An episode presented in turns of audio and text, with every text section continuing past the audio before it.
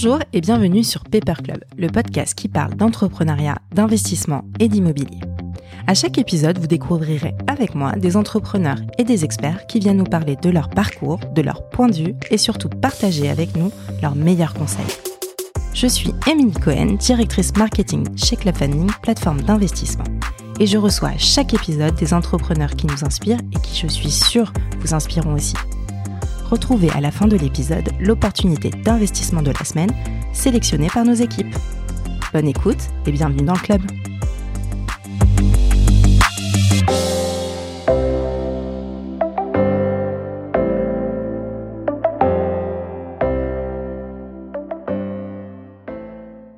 Bonjour à tous, euh, je suis euh, honorée de recevoir euh, sur ce premier podcast Michael Benabou. Bonjour.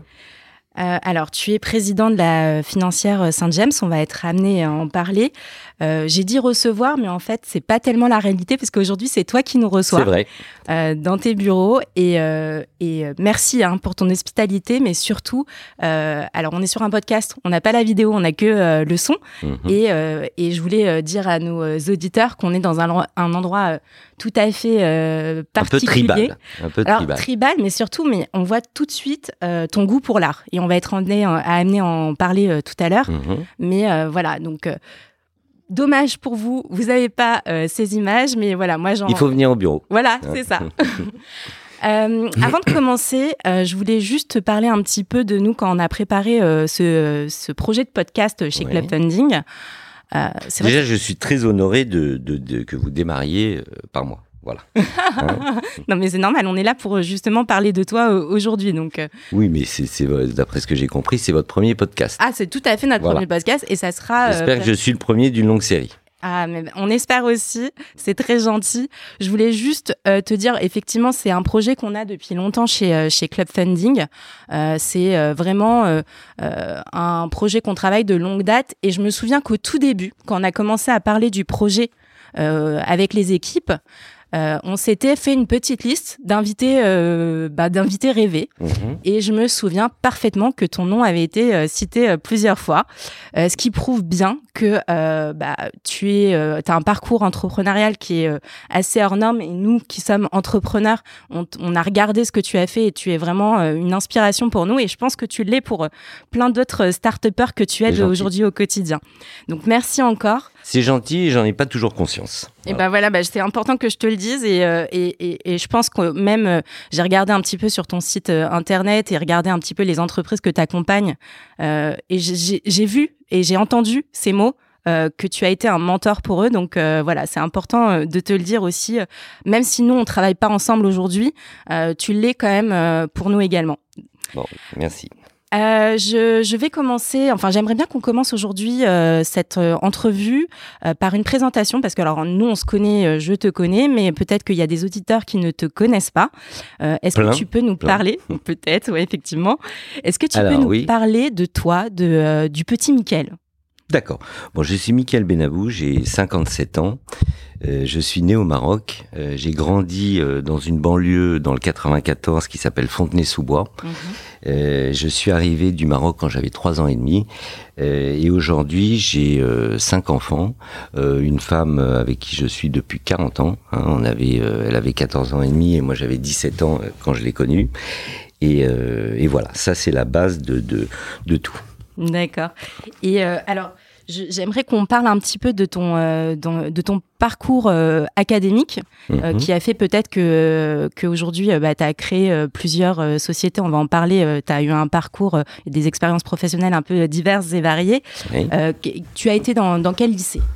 Alors j'ai été à Victor Duruy. D'accord. J'étais au lycée Victor Duruy, qui est un lycée dans le 7e arrondissement. Ouais, tout à fait. et j'arrivais, et c'est pile, pile, c'est une période très, très importante dans ma vie, c'est une période charnière, parce que justement j'arrivais de Fontenay-sous-Bois où bah, j'avais grandi dans une, oui, dans une zone d'urbanisation prioritaire, et donc euh, euh, me retrouver catapulté euh, entre la, la, bourgeoisie et l'aristocratie du 7e arrondissement, ça a été bah, c'était une épreuve dans ma vie parce que mhm. c'est c'est pas les mêmes codes, c'est pas c'est pas les mêmes us et coutumes. Et il a fallu effectivement que bah, que je puisse m'adapter et que finalement je me suis fait beaucoup d'amis. Et le hasard fait que l'intégralité de tous mes amis de Victor Duruy sont mes amis d'aujourd'hui. Voilà. Mes meilleurs amis aujourd'hui sont mes amis de lycée, ce qui est assez rare. Bah ouais, c'est Euh, Parfois, extraordinaire. ce sont des amis euh, de de, euh, d'université ou des premiers boulots. Bah non, moi, ce sont vraiment mes amis de lycée euh, entre 14 et 17 ans. C'est extraordinaire. Voilà. Effectivement, je pense qu'on va en parler tout à l'heure. Euh, euh, tu as rencontré euh, des personnes avec qui peut-être tu travailles au- aujourd'hui. Oui, Euh, tu me parlais tout à l'heure, euh, parce qu'effectivement, avant, on discute un petit peu quand même, euh, de Monsieur Madar. oui, d'Alain. Euh, on va être amené à en parler tout à l'heure, mais alors juste pour qu'on comprenne bien, euh, donc après euh, Duruy, tu vas euh, donc à Liège, si je Oui, m'abuse. c'est ça. Après Duruy, donc moi je voulais faire, euh, je voulais faire du commerce, je voulais faire du business. Mhm. Je savais pas très bien euh, dans, quoi je voulais me lancer, mais, mais je savais que j'avais envie de, de travailler beaucoup et de, euh, euh, bah, disons, de, de créer une organisation et de créer ma propre entreprise très très très jeune. hein. Euh, J'ai toujours voulu euh, créer ma, ma, ma propre entreprise. Euh, je sais qu'il y a par exemple, il y a, il y, a, il y a les choses ont beaucoup changé en France parce qu'il y a 15 ans, quand on demandait aux, aux- Français entre 18 et 30 ans, il y a, il y a 66% des jeunes euh, Français qui voulaient devenir fonctionnaires. Aujourd'hui, quand on leur pose la question, euh, il y a deux tiers des jeunes qui veulent créer leur entreprise. Ouais. Bon, bah, voilà. Bah, moi, j'étais un de ceux-là. Euh, C'était un peu avant. Mais, Ouais, tu étais un précurseur dans l'idée de- d'entreprendre.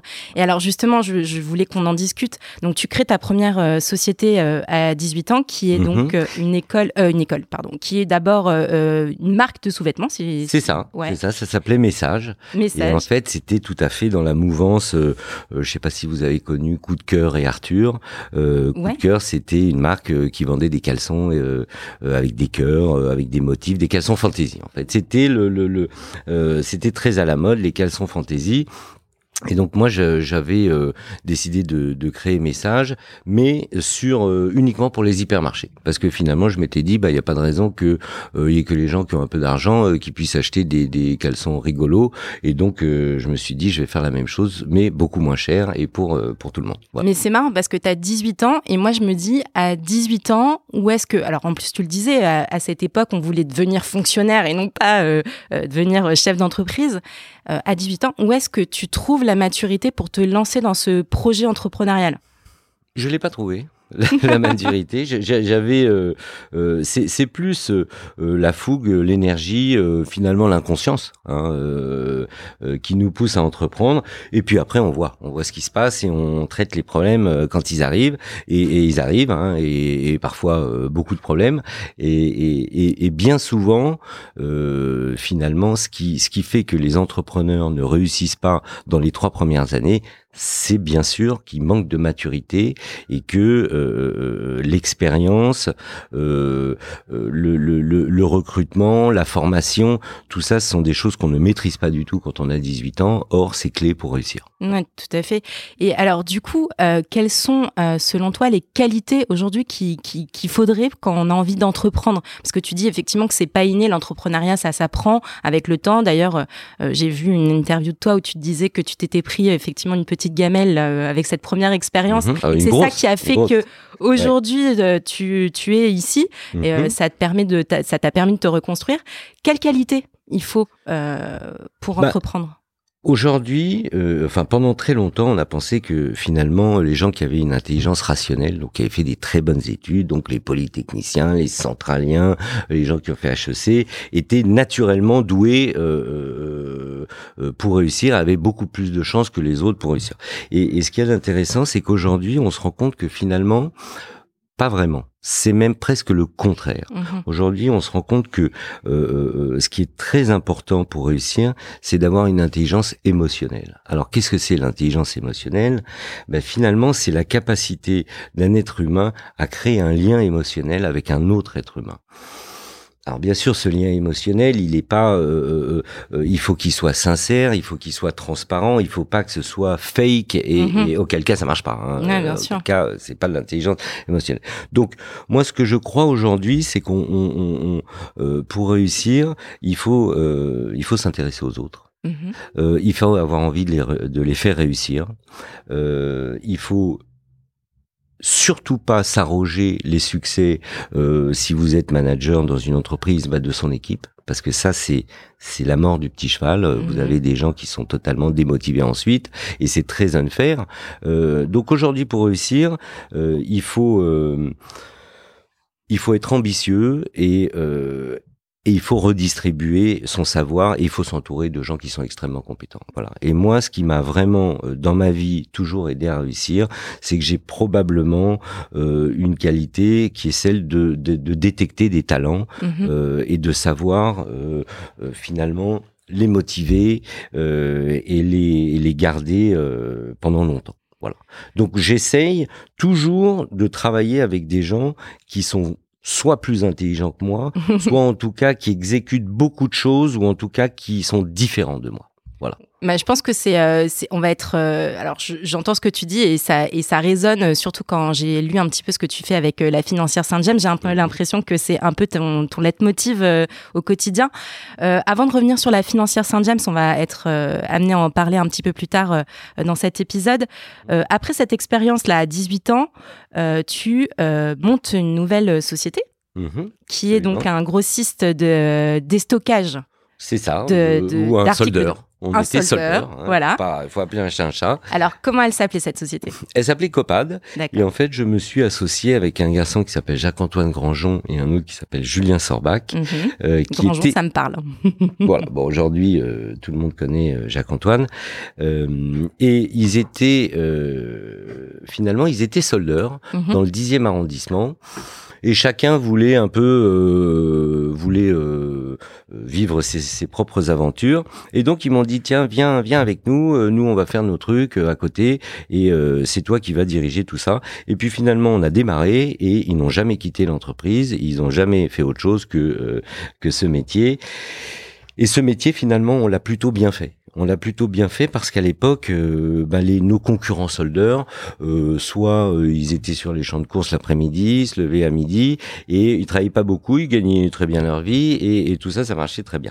Euh, nous, euh, nous, on était un peu plus, euh, un peu plus rigoureux, un peu plus ambitieux et un peu plus volontaire, et donc on s'est mis à bosser. Et effectivement, on a vu que derrière euh, le fait d'acheter des stocks à des marques, il y avait un vrai business model et que finalement, on rendait un vrai service aux marques. Alors, c'était compliqué parce que il faut bien comprendre que quand on achetait euh, un produit, par exemple, je sais pas euh, ce que euh, ce que tu as sur toi, ton ton, ton gilet. Bon bah si ton gilet il coûte 100 100 euros en retail, moi il fallait que je l'achète à la marque 4 euros. Ouais. Euh, Ah ouais. Donc la marque perdait entre 70 et 80% de son prix de revient, euh, et donc il fallait être sacrément, euh, c'est-à-dire que euh, il fallait euh, pouvoir convaincre les marques de perdre autant d'argent, mais en contrepartie, on les débarrassait d'un problème. C'est-à-dire on mettait vraiment un coup de crayon sur voilà, un stock, c'est toujours une variété de produits, Mhm. euh, une variété de couleurs, de tailles, de références, euh, et donc, euh, bah évidemment, contre le service de rayer une ligne, euh, bah il perdait beaucoup d'argent. Hmm. Je vois bien. Et du coup, euh, j'imagine qu'avec tout ce que tu me racontes, c'est la suite logique, c'est euh, ton aventure euh, vente privée, maintenant VP, Mhm. que que tu, je crois que vous commencez à, enfin que vous créez en 2001, c'est ça, en en 2001. février 2001. Ok. Et alors, c'est quand même dingue parce que là, tu arrives. alors là, le e-commerce explose. On est en plein. euh, Enfin, Ah, il déjà, explose il dans ex- le mauvais sens. alors il explose dans le. Alors justement. il explose dans le mauvais sens parce que finalement on a créé, euh, si vous vous souvenez, euh, en 2001 c'est l'explosion de la bulle. Ouais. hein. Et moi, euh, quand on a créé vente privée, qui, qui, qui en fait, si, si je euh, si je reviens là-dessus, euh, vente privée c'est un shift technologique entre ce qu'on faisait, c'est-à-dire on proposait un service d'écoulement de stock aux marques, euh, simplement on l'a digitalisé. Voilà, donc c'est un shift technologique et euh, et qui avait la le gros intérêt finalement de devenir vertueux pour les marques, Mhm. c'est-à-dire que au lieu de perdre beaucoup d'argent quand elles nous vendaient euh, leur stock, euh, vente privée leur donnait la possibilité quasiment de récupérer leur prix de revient. Voilà. Donc c'était en même temps une opération de déstockage parce que euh, euh, elles, euh, bah, vendaient leur stock à des très bons prix, et en même temps une opération de communication qui s'adressait à un nombre important euh, euh, d'internautes et d'acheteurs e-commerce, puisqu'on avait en moyenne par vente 500 000 personnes qui visitaient chaque vente. Incroyable et que justement, pour ne pas euh, détériorer l'image des marques, on investissait énormément, on faisait des bandes annonces. Ces bandes annonces, on avait une équipe de musiciens qui concevaient selon des briefs musicaux la musique de la bande annonce. On avait des mannequins, des coiffeurs, des maquilleurs, des habilleurs. On avait, euh, on a eu jusqu'à 56 studios euh, de shooting. Et moi, j'ai quitté vente privée en 2014. Il y avait 800 personnes qui produisaient des ventes tous les jours. Ouais, c'est incroyable. Donc toute cette machine de guerre et toute la qualité qui avait été euh, investie dans cette machine de guerre, elle était au service des marques et au service de la de, l'image des marques. Voilà. Et, euh, et, alors, cette aventure chez, euh, chez, chez Vente Privée, euh, donc toi, tu nous as dit quel était ton rôle, enfin, comment, tu as, comment vous avez eu cette idée avec euh, Jacques-Antoine Grangeon et d'autres. Toi, quel a été ton rôle au tout début, en fait? Alors moi j'ai toujours été Monsieur Business euh, dans, dans, dans, avec Jacques-Antoine et Julien, euh, c'est-à-dire que euh, j'avais la responsabilité du chiffre d'affaires et, et, de la marge de l'entreprise, euh, c'est-à-dire que c'est mes équipes et moi qui négocions avec les marques euh, bah, tous les stocks.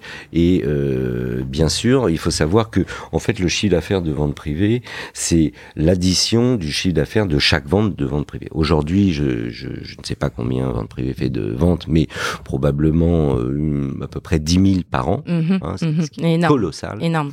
Et donc le chiffre d'affaires de vente privée, la marge de vente privée, c'est euh, le chiffre d'affaires des 10 000 ventes euh, additionnées. Donc chaque vente est un PNL en, en, en elle-même, c'est-à-dire c'est une négo avec une marque, une sélection de produits, une adaptation du bon prix pour avoir un sell-through et donc une de, de, vendre au maximum le stock, c'est-à-dire que si une marque nous propose 20 000 pièces et qu'on lui en vend 2000, bah on n'a pas bien bossé. Ça veut dire qu'on lui a pas rendu service.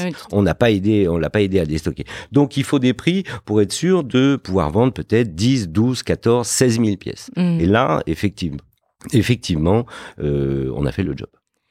Et alors, comment vous avez vécu cette croissance? Parce que effectivement, vous arrivez avec un, un, concept totalement révolutionnaire, disruptif, mais très vite, ça marche très bien. Tu nous as donné quelques chiffres tout à l'heure. Comment vous vivez cette croissance?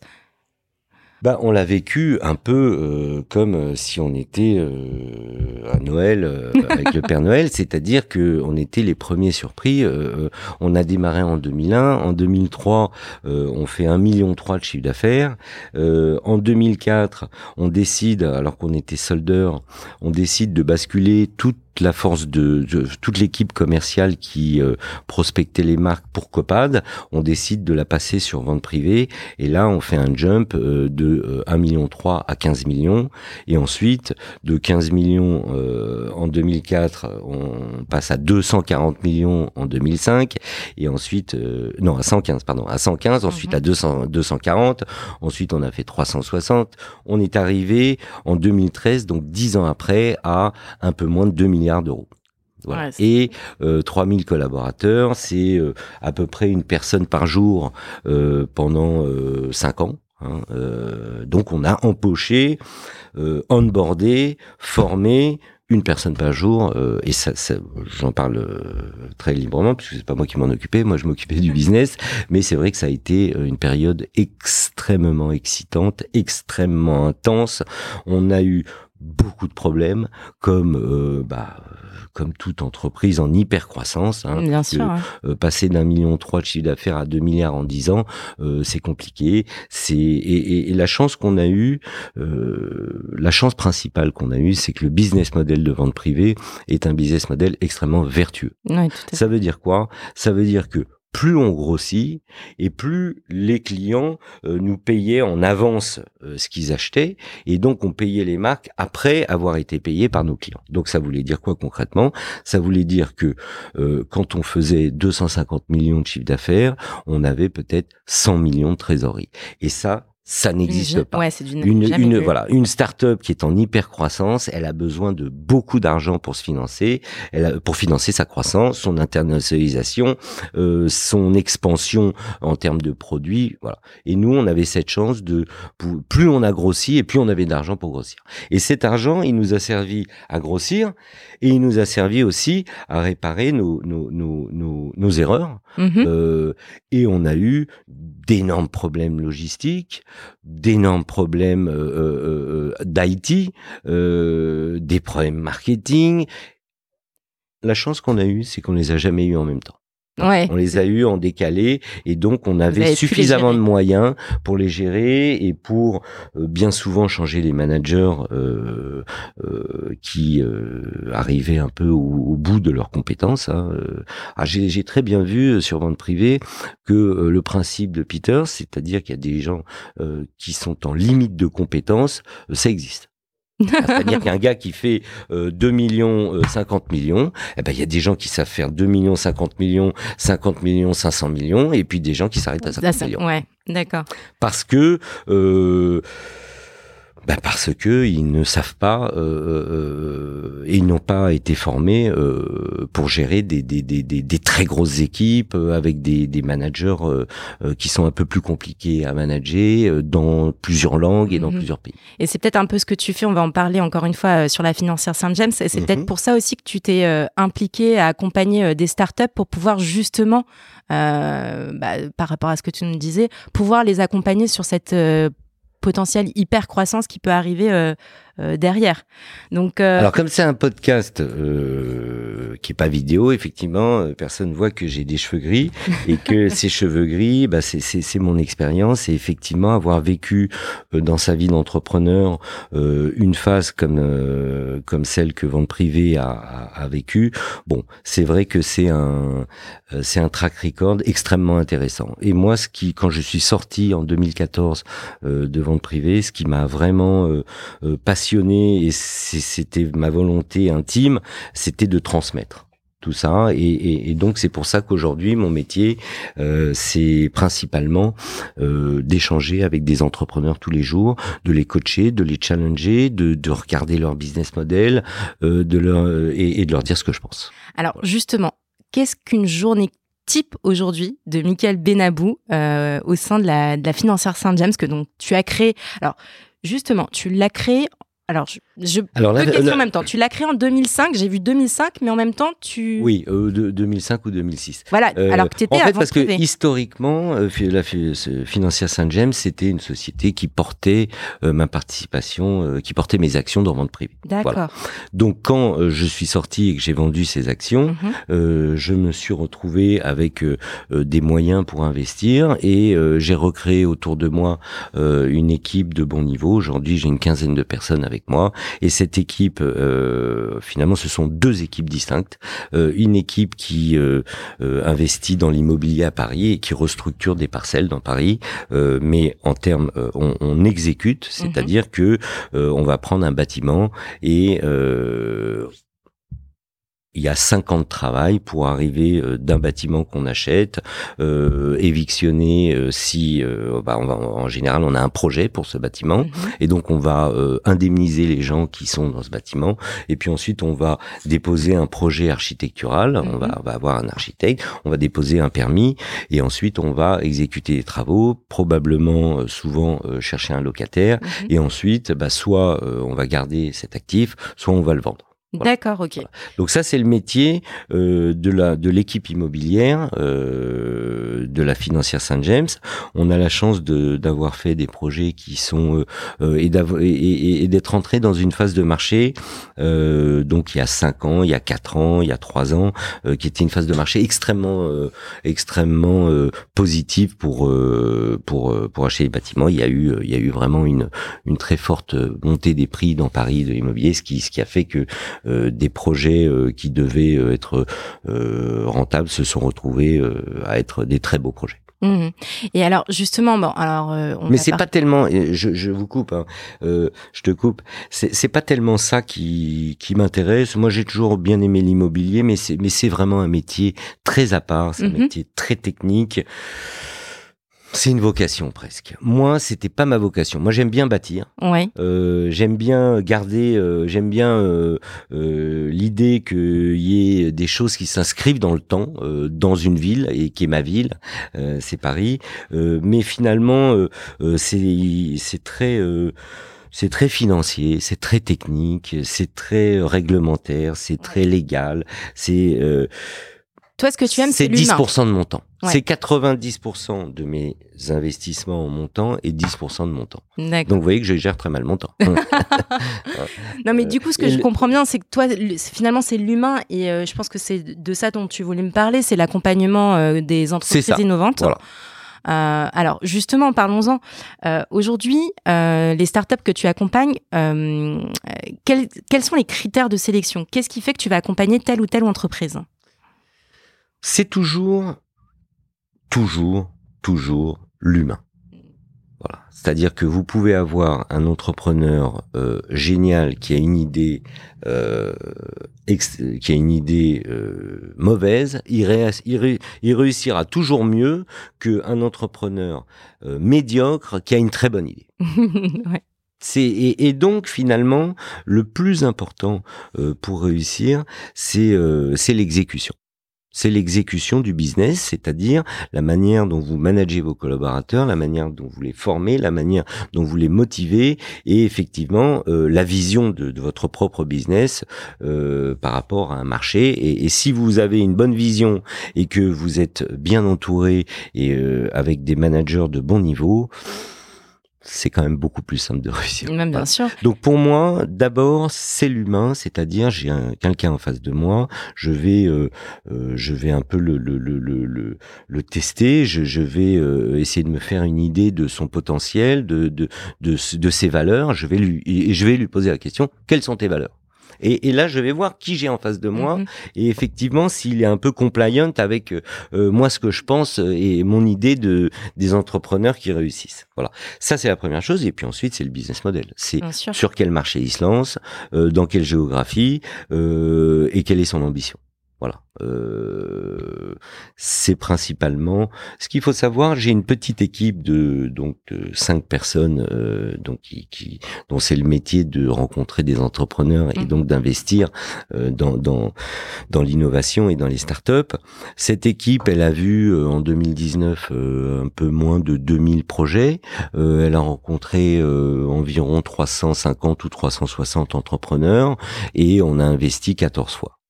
Euh, Ah oui. Donc ça veut il y a dire quand même une grosse sélectivité qui est Oui. en amont. euh, bah, il faut voir que euh, moi, j'investis en seed, ce qu'on appelle, c'est un peu technique. Donc le seed, c'est on plante une graine. Hein, euh, Mhm. Donc ça veut dire que le gars, euh, soit il a une feuille blanche, euh, on part d'une feuille blanche et, et on analyse l'entrepreneur, soit il a déjà commencé depuis euh, trois, six mois, un an, euh, et il a besoin de 500 000, 1 million, 1 million et demi d'euros euh, pour euh, passer à l'étape suivante. Savez, aujourd'hui, le seed, euh, euh, les séries A, les séries B, les séries C, tout ça est parfaitement bien codifié et, et- et- et l'innovation et les- le développement des startups aujourd'hui, c'est devenu une réelle industrie. bien sûr. Hein, il y a des fonds qui l'ont vraiment euh, paramétré et industrialisé. Et voilà. Moi, mon métier, je suis avant la série A. Donc la série A, c'est la première vraie levée où une fois où on a on a vraiment validé, euh, euh, ça s'appelle un POC, une proof of concept. euh, on a validé un marché, on a validé un service ou un produit, et on dit c'est bon, maintenant il faut de l'argent, faut y aller. Voilà, il faut recruter et il faut y aller pleine balle. Euh, voilà, ça c'est mon, c'est à ce stade-là euh, que j'investis et qui est le stade le plus risqué. Hein, alors c'est celui évidemment euh, qui est potentiellement le plus rémunérateur euh, puisqu'on rentre avec des valorisations qui sont euh, assez faibles Euh, mais c'est le plus risqué ce qui signifie que euh, une boîte sur trois euh, dans les trois ans euh, n'existera plus Voilà. Mhm. moi je sais que euh, sur les 14 il y a beaucoup de chances que sur les 14 euh, parents euh, où j'investis, sur lesquels j'investis, bah, il y en a 4-5 qui n'existeront plus dans, dans, dans 3 ans. Ouais, c'est un peu un coup de poker, mais tu as envie d'y aller quand même parce que, encore une fois, quand tu échanges avec les, ces entrepreneurs, ils ont à la fois effectivement ce business model, mais aussi humainement, euh, toi tu leur apportes, eux ils t'apportent. Bien et sûr. Puis, euh, et puis c'est un petit, un petit pari sur l'avenir, mais tu tentes le coup quand même parce que tu as envie d'y aller et de leur donner aussi Absolument. cette chance comme toi, euh, tu as pu peut-être avoir, euh, euh, on a pu te donner aussi la chance, même si tu t'es fait tout seul. Je voulais te demander parce que moi j'ai un petit peu regardé les, le type, le typolo la typologie pardon, de, de, des entreprises que tu accompagnes. Mhm. Il y a un peu de tout. On a de la food tech, tout. on a de la prop tech. Mhm. Euh, j'ai envie de te parler de Welcome to the Jungle. Alors Mhm. pourquoi? Parce que alors nous on les connaît hein, chez Club Funding, on est dessus. Euh, pour ceux qui ne connaissent Je pas, les aime ouais, beaucoup. ouais. Ils sont, ils sont, ils sont, euh, ils sont super. ils sont super. Et alors, et- Peut-être que tu peux les présenter. Alors parce qu'il y en a peut-être quelques-uns de nos auditeurs qui ne connaissent pas Welcome to the Jungle. Donc c'est Oui. euh, Alors, Welcome to the Jungle, en fait, ils ont, euh, ce sont deux, euh, deux entrepreneurs euh, qui avaient déjà, euh, allez, euh, 32, 33 ans, euh, et qui ont, euh, qui, euh, en analysant le marché du recrutement, se sont dit finalement aujourd'hui on va en même temps aider les entreprises à recruter et travailler leur image euh, corporate. Voilà, ils ont créé un portail donc qui s'appelle euh, Welcome to the Jungle, qui était assez disruptif euh, par rapport à ce qui existait, euh, puisque aujourd'hui la, société doit avoir quatre ans ou, ou quatre ans et demi. Ça n'existait pas il y a cinq ans, et finalement on paye un fee et on peut recruter autant de gens qu'on veut. Ouais. Donc jeu, tout, enfin, euh, Welcome to the Jungle réuni, euh, ça va d'Air France en passant par toutes les startups, en passant par la BNP, euh, tout le monde est sur Welcome to the Jungle et, et recrute une partie de ses collaborateurs par l'intermédiaire de Welcome to the Jungle. Ouais, je te confirme, nous, on, a- on passe par Welcome to the Jungle et les derniers recrutements, notamment des graduate programmes, on est passé par Welcome to the Jungle.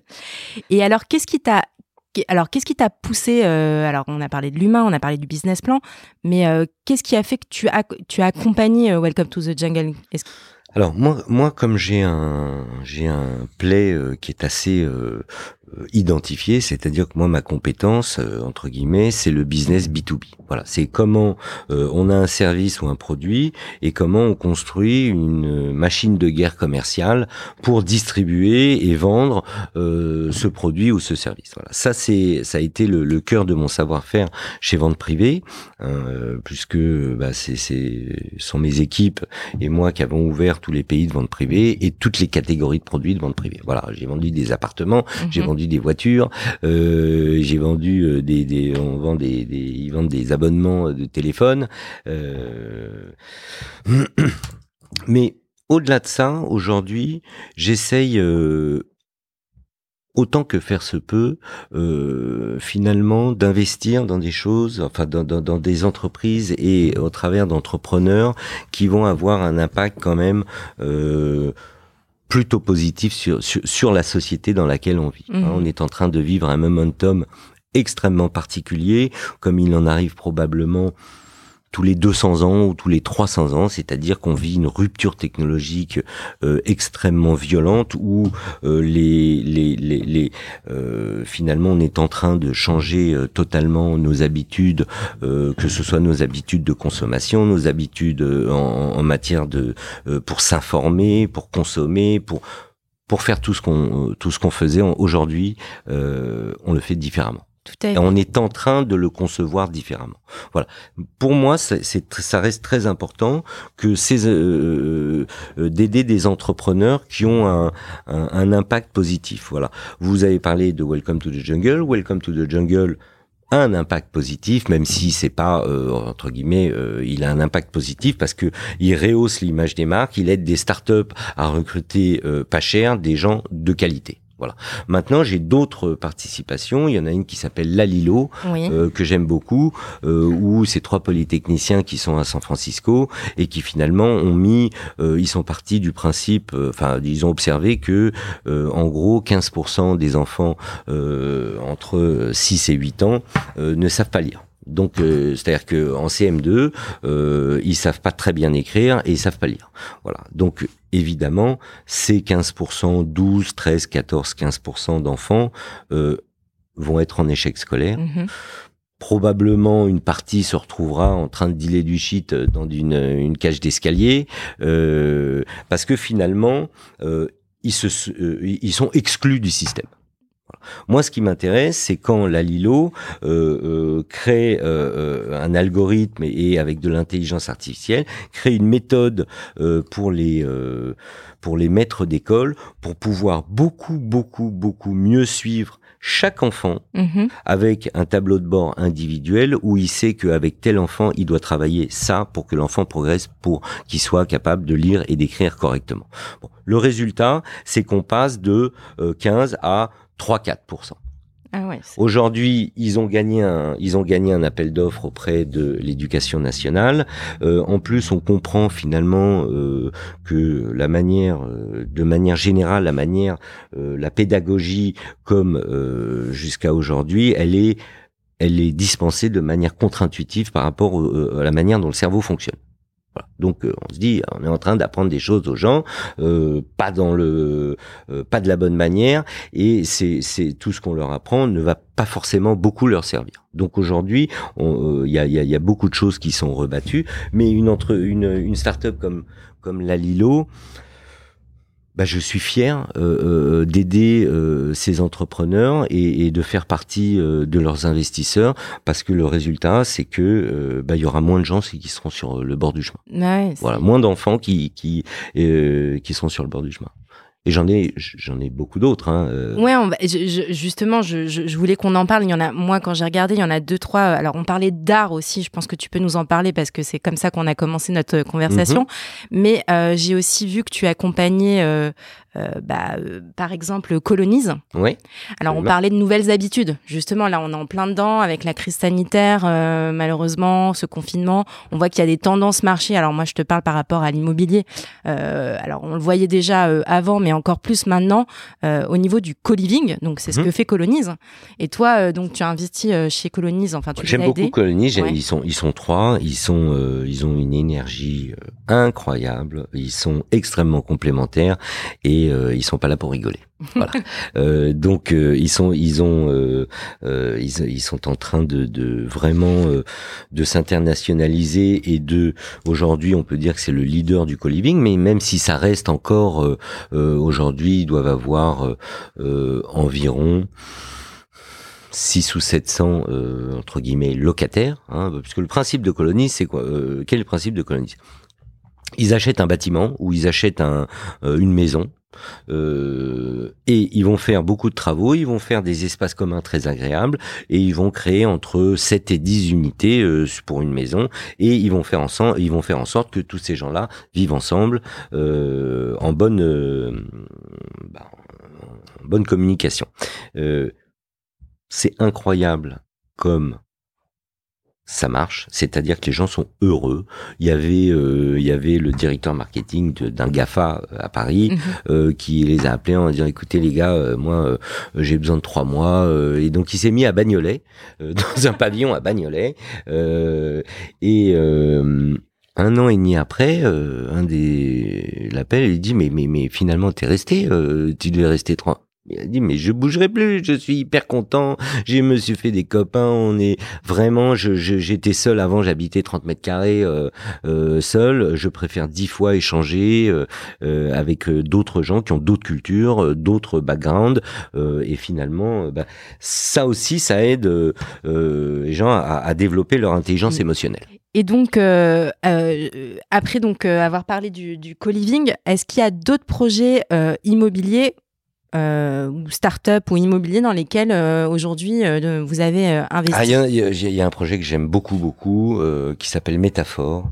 Hein, C'est deux, deux entrepreneurs qui ont un track record euh, excellent chez WeWork, hein, même si c'est, euh, même si WeWork a pas très bonne presse aujourd'hui. Bon, bah, n'empêche qu'il y avait des gens très bien euh, qui travaillaient chez eux. Et aujourd'hui, ils ont créé Métaphore. Et Métaphore, qu'est-ce que c'est? C'est qu'ils mettent finalement au service des entreprises des espaces, donc des espaces événementiels pour faire leurs séminaires, pour faire des formations, et que ils le font avec un, avec un, esprit et avec euh, un, un play qui, est vraiment exceptionnel. C'est-à-dire que, par exemple, avant votre podcast, j'ai déjeuné chez eux aujourd'hui. Euh, c'est pas un restaurant, hein, donc ils ont le droit d'ouvrir. Euh, et ils ont un chef deux étoiles et ça vaut 8,50 euros. Incroyable. Moi, je ne sais, je ne connais personne qui est capable de recevoir euh, des collaborateurs d'entreprise, de leur euh, euh donner euh, euh à, à, manger euh, de la nourriture qui est fait par un chef deux étoiles et de le facturer 8,50 euros. Voilà. Et tout est comme ça, tout est ex, tout est anticipé. ils ont beaucoup de goût, le design est magnifique. Bon, en, en gros, les toutes les entreprises qui vont chez Métaphore ne cherchent qu'une chose, c'est à retourner chez Métaphore pour faire leurs événements. Voilà. Donc euh, voilà pourquoi je les aime beaucoup parce qu'ils ils, sont très successful sur leur premier et ça c'est leur premier espace. Et aujourd'hui effectivement euh, leur ambition fait que euh, ils vont en ouvrir euh, de nombreux dans très Toujours peu dans Paris. Toujours dans Paris, et puis ensuite ils vont aller probablement euh, dans d'autres pays euh, que je ne pourrais nommer. D'accord. Euh, alors, j'aimerais qu'on parle un petit peu d'immobilier, même si tu m'as dit que c'était euh, une infime partie de ton emploi du temps, euh, mais tu, tu, tu, es quand même investi dans ce, dans ce secteur-là. Mhm. Et puis, c'est un point J'ai pas com- dit que j'aimais pas. Hein. Ah oui. J'ai dit que c'était un métier, un vrai métier, et que ça nécessitait beaucoup de savoir-faire, beaucoup de techniques, Mhm. beaucoup de, de, de, de, de connaissances qu'aujourd'hui je n'ai pas. Bon, alors moi j'ai quand même envie qu'on en parle parce que c'est un point commun et j'aime bien qu'on parle de nos points communs quand même malgré tout. Mhm. Euh, on voit de plus en plus de- d'entrepreneurs qui ont une appétence pour l'immobilier. On a vu récemment euh, bah, m- Monsieur Niel, Xavier Niel, euh, qui euh, euh, allait s'impliquer dans Unibail, vraisemblablement. D'ailleurs, Unibail, toi, ça doit te parler parce qu'avec ta vie d'avant, avec le, Oh, le bah, retail et même ta vie d'aujourd'hui. que je suis actionnaire d'un centre commercial à Paris. Voilà. Ah bah, Beaugrenelle. Beaugrenelle. Voilà. Ah bah justement, peut-être que tu peux nous en parler de cette belle expérience. euh, Bien sûr, j'ai euh, il y a maintenant cinq ans, euh, Alain et Jean Madard euh, associés avec un garçon qui s'appelle Maurice Banset, qui est le président euh, d'Apsis, qui est un promoteur de centres commerciaux. Donc c'est Maurice Banset qui a construit Beaugrenelle et euh, il s'est euh, Beaugrenelle euh, a été mis sur le marché puisque c'était Gessina qui en était l'actionnaire Mhm. principal et qui dont c'était pas le métier de de construire des centres commerciaux et qui avait euh, qui avait pris un accord avec Maurice Bosset en lui disant on, construit le centre, une fois qu'il est terminé, on le vendra. Voilà. Et euh, Maurice, Alain et Jean euh, m'ont proposé euh, très gentiment d'étudier ce dossier que j'ai regardé. Comme c'est 70 000 mètres carrés dans le 15e avec 106 enseignes euh, et que finalement je venais de sortir de vente privée et j'avais une connaissance euh, importante des marques. Hein, je connais, euh, Mhm. bon, c'est vrai, c'était mon métier. Je connais toutes les marques d'Europe et je connais beaucoup de dirigeants euh, de ces marques-là. Euh, et deuxièmement, j'ai trouvé que c'était amusant finalement de passer du digital au physique parce que c'est exactement la même mécanique. C'est-à-dire que c'est une mécanique d'offre avec un trafic et en fonction de la qualité de votre offre, vous allez transformer plus ou moins votre trafic. Voilà. Nous, la qualité de notre offre, bah, ce sont nos enseignes. Hein, sont les enseignes euh, qui composent le centre et, euh, et c'est vrai que euh, c'est une aventure qui dure depuis cinq ans aujourd'hui où euh, on a beaucoup transformé le centre, on l'a on l'a premiumisé. Euh, Il y a des enseignes de grande qualité qui sont très contents d'être chez nous. Euh, on a 14 millions de visiteurs et c'est la zone de chalandise la plus riche d'Europe, 15e, 16e arrondissement. c'est la zone de chalandise la plus riche d'Europe et même si je, je vous cache pas qu'aujourd'hui, euh, en pleine pandémie, mhm. euh, euh, on est évidemment un commerce non essentiel. Et que euh, bah, les trois mois, les deux mois de confinement plus euh, le mois de novembre euh, ne bah, bah, fragilisent forcément les bailleurs de centres commerciaux. Hein. Ouais, de- j'allais t'en parler. On entend parler beaucoup en ce moment de, de retail ba- bashing. Mhm. Euh, du coup, euh, toi, quelle est ta position là-dessus euh, pour rebondir un peu Bah ma position, elle est, euh, ma position, elle est, c'est une position d'observateur, hein, Mhm. puisque moi, c'est comme je, je, je te l'ai dit avant, c'est pas mon le cœur de mon métier, euh, mais ce que j'observe finalement, c'est que c'est la première fois que euh, un quelque chose qui est gravé dans le marbre, c'est-à-dire que l'immobilier de manière générale, pendant les crises, il y a, euh, euh, il y a un, non pas un flight to quality, mais un, un, un flight to euh, se réassurer. Et l'immobilier a toujours rassuré tous les investisseurs. Pour la première fois, l'immobilier de rendement n'a pas tenu ses promesses, puisque les gens n'ont pas payé leur loyer. Mmh et c'est ce qui participe beaucoup au retail bashing. Et euh, le retail bashing, il est également dû au, euh, au changement extrêmement euh, violent de consommation. C'est-à-dire que il se trouve que j'ai lu une étude de McKinsey aux États-Unis sur les 18-25 ans pendant la pandémie, ils ont à 90% changé les, marques qu'ils achetaient, ils achètent, ils achètent d'autres marques. Et ils ont commencé à déconsommer. Et dans leur déconsommation, ils sont, ils ont euh, triplé ou quadruplé euh, le pourcentage d'achat online. Voilà. Donc évidemment, ça ne joue pas euh, dans une configuration comme celle-là, ça ne joue pas pour le retail dans les dix ans qui viennent. Il va falloir que euh, le retail non pas se réinvente, mais finalement euh, que l'expérience de shopping, elle soit encore euh, magnifiée et que les gens aient encore plus envie de passer un, une, deux, trois heures dans le même endroit pour faire leur shopping. Et euh, du coup, euh, je vais te poser. Je sais pas si ça vous fait très plaisir ce que je vous dis, bah, mais, je, vous dis que ce que je pense. Hein. Alors, non, mais tu, tu, tu, fais bien. Après, effectivement, euh, je vais pas donner notre, notre point de vue, mais en tout cas, nous, ce qu'on est en train de se dire, c'est que euh, c'est qu'il y a des nouvelles tendances qui se dessinent quand même dans l'immobilier. Euh, bah, justement, on parlait de co-living, co-working, etc. Bien sûr. Donc, euh, donc voilà, mais effectivement, on est assez d'accord avec toi sur le fait que le commerce aujourd'hui, ça n'a pas tout à fait le vent en poupe de la situation. Attention, dans, dans commerce, il y a le commerce de centre-ville, et puis, donc il y a les centres commerciaux, il y a les retail parks tout ça est différent. Hein. Euh, aujourd'hui, ce qui est un petit peu, euh, euh, enfin ce qui n'est pas un petit peu, ce qui est, ce qui est challengé par les consommateurs, c'est ce qui est en périphérie des villes, retail park et centres commerciaux. Mmh voilà. où là, les gens ont de moins en moins envie d'y aller, ils ont de moins en moins envie de prendre leur voiture pour passer trois heures à faire la queue et finalement à consommer. Voilà.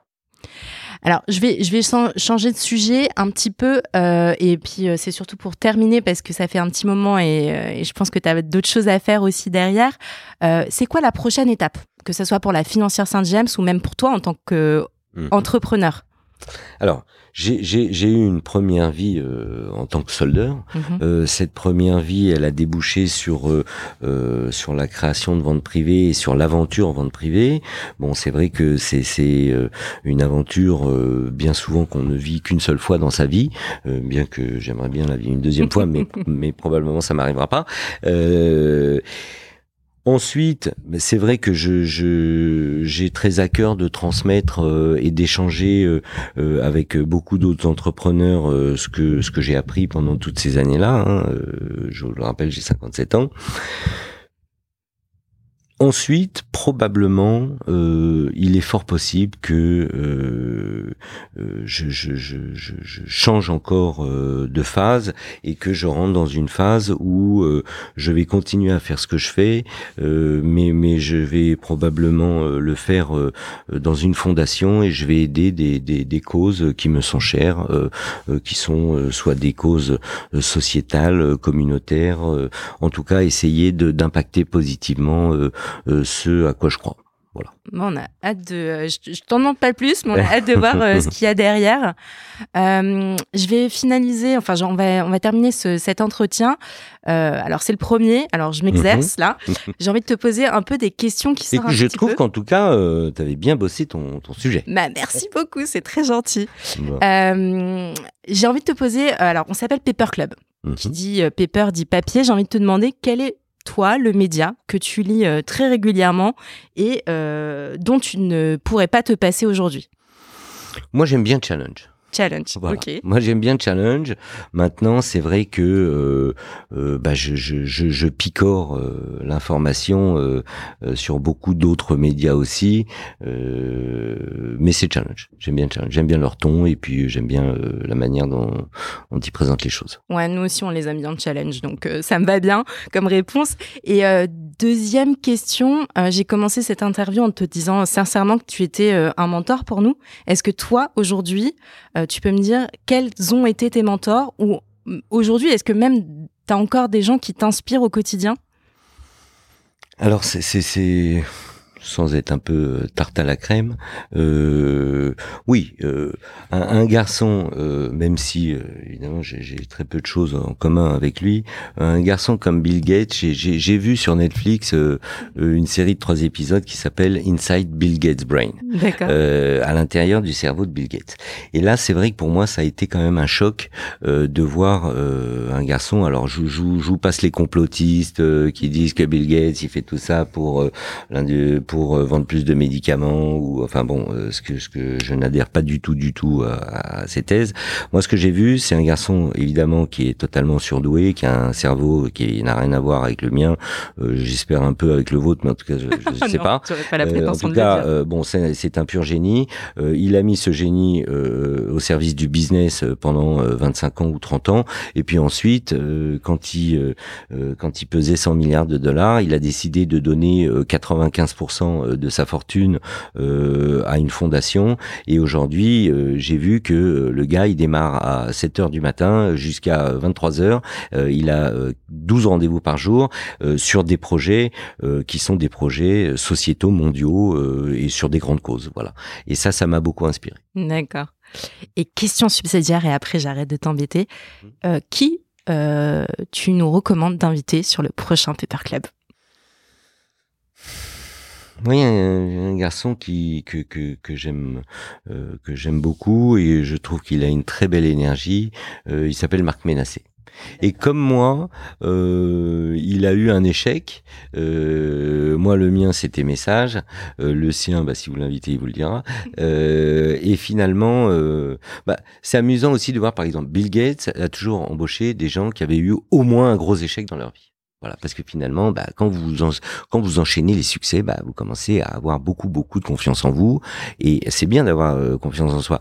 Mais parfois, ça peut euh, aussi euh, ne pas aider à prendre des bonnes décisions. Voilà. Hmm. Alors quand on a eu un échec, bah, on réfléchit à deux fois. Voilà. Euh, donc Marc Ménassé, j'aime beaucoup Marc et je trouve que ce qu'il fait sur Founders Future, euh, euh, c'est très bien, c'est bien fait et, c'est dans un là aussi c'est dans un, un play sociétal bienveillant. Bah, et ça, ça me plaît. bah, écoute, c'est noté. Merci beaucoup, Mickaël. Merci. Et euh, j'espère. euh, Je vous souhaite beaucoup de beaucoup de enfin bonne chance et beaucoup de, de, de bons podcasts avec euh, avec les prochains. merci beaucoup. Hein, merci. Ne partez pas tout de suite, nos équipes ont sélectionné pour vous une opportunité d'investissement qui devrait vous plaire. Et on vous la présente sans plus tarder. Bonjour à tous, je suis Paul-Éric Perchaud, directeur du crowd investing chez Club Funding. Je vais vous parler de Super Club, une nouvelle forme d'investissement locatif proposée sur Club Funding en partenariat avec Colonize, fournisseur de solutions de logement innovantes et leader du co-living en France. Super Club permet de vous constituer un portefeuille diversifié d'appartements en colocation dans des villes à forte demande locative partout en France. Sous la forme d'une obligation simple, vous bénéficiez d'un versement fixe de coupons mensuels et d'un intéressement à la plus-value lors de la revente de l'actif. Le coupon est indexé sur la rentabilité nette de chaque appartement, augmenté de 1,5% grâce à l'effet de levier. L'intéressement sur la plus-value vous permettant de bénéficier d'une prime de remboursement en plus des coupons déjà perçus. Le ticket d'entrée est de 1000 euros, avec possibilité de récupérer votre capital en cas de besoin. Cet investissement dispose d'une fiscalité simple à la flat tax, non soumis au revenu foncier ou à l'IFI. Le sous-jacent est donc constitué d'appartements entre 80 et 120 mètres carrés qui pourront accueillir entre 3 et 6 colocataires.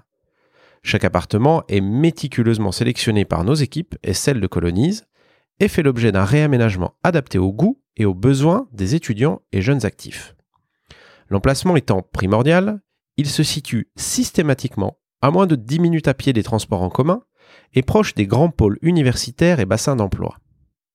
La gestion locative, clé en main, est intégralement assurée par Colonize. Superclub vous permet donc de bénéficier des avantages de l'investissement locatif sans contrainte. Pour rappel, le rendement n'est pas garanti, les offres de financement participatif comportent des risques, notamment le risque de perte en capital et d'illiquidité. Rendez-vous chaque semaine sur clubfunding.fr pour découvrir les opportunités Superclub.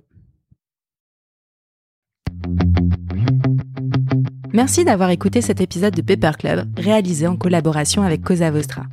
Si vous avez apprécié ce podcast et vous souhaitez découvrir nos opportunités d'investissement, je vous invite à vous abonner, à le partager, à le commenter ou même encore à le noter sur votre plateforme de podcast préférée. À très bientôt pour un nouvel épisode de Paper Club.